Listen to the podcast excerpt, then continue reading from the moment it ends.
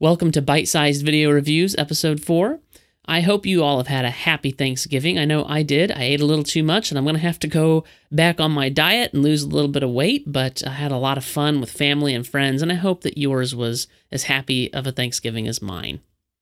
Well, today uh, I'm going to be talking about The Hunger Games Catching Fire, following up on uh, The Hunger Games, uh, released a couple years ago by uh, director Gary Ross. And so uh, we're going to find out is this film a good follow up? Is it decent? Is it not a good follow up? Did it surpass the previous film? Did it come in below? We're just not sure yet, and we're going to find out about that. So let's dive in. You understand that whatever I do, it comes back to you and mom. This is the second film in a franchise based on what I consider fairly poorly written books. But despite the terrible writing, the story does have something compelling to say about our reality TV culture and about oppression and living high at the expense of others.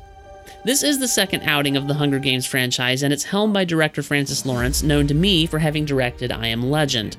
He's following up on the work of Gary Ross from the first film, and I had some issues with the first film and with Gary Ross' directorial efforts there. But Catching Fire improves upon the first film pretty much in every conceivable way. Granted, some of the way in which this film is better may have to do with our lead actress Jennifer Lawrence. She was good in The Hunger Games, but she's really starting to come into her own as an actress at this point. The big thing that I noticed and I like a lot is that though this film is the second in a franchise, there's not a lot of hand holding in terms of what came before in the first film.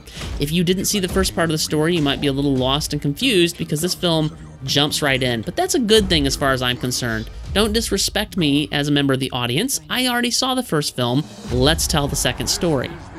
I really enjoyed the character development in the second book and therefore in the second film.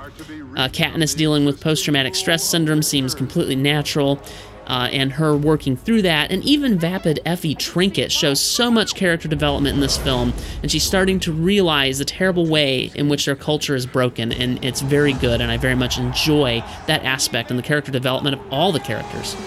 Over half of this film, or at least it feels that way, takes place before the second Hunger Games that Katniss is forced to participate in. But far from being drudgery, this is actually quite a good thing, in my opinion. As I said, this film is about characters, and what leads up to the games is at least as important, probably more important than the games themselves. And so that's all very good.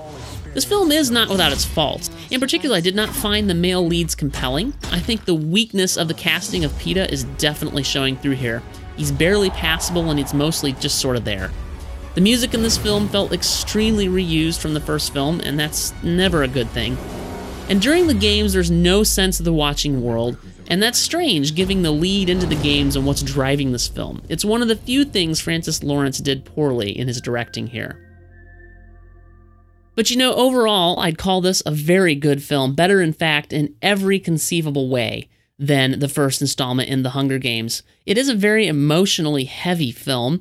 Uh, there was a couple of times and I wondered whether someone was chopping onions in that theater, if you catch my drift. But uh, still a really good film, and you kind of expect that because you're in the middle of the trilogy and things are not necessarily looking up yet, and so very heavy, very emotional. Um, and but even so, uh, very much worth seeing. I give the film four and a half out of five stars, uh, and I only gave the first film four out of five. This one's four and a half out of five. Very good film. I will be watching it again and again, probably, uh, and hopefully, you know, as part of the series. Hopefully, the next two films will be just as good. So that's it for this episode. If you'd like to uh, catch more of our reviews, you can subscribe to this channel on YouTube. We also have a podcast. If you go to moviebite.com slash bite-sized, uh, you will find out how to uh, link up with the podcast and get that in your iTunes or other podcatcher. Uh, you can also follow MovieBite on Twitter. It's twitter.com slash moviebite. You can follow me on Twitter, uh, twitter.com slash tjdraperpro be sure to visit that website, moviebite.com, because I post things every day to keep you up to date with film news and fun, awesome things. So, uh, thanks for watching, and I'll see you again next time.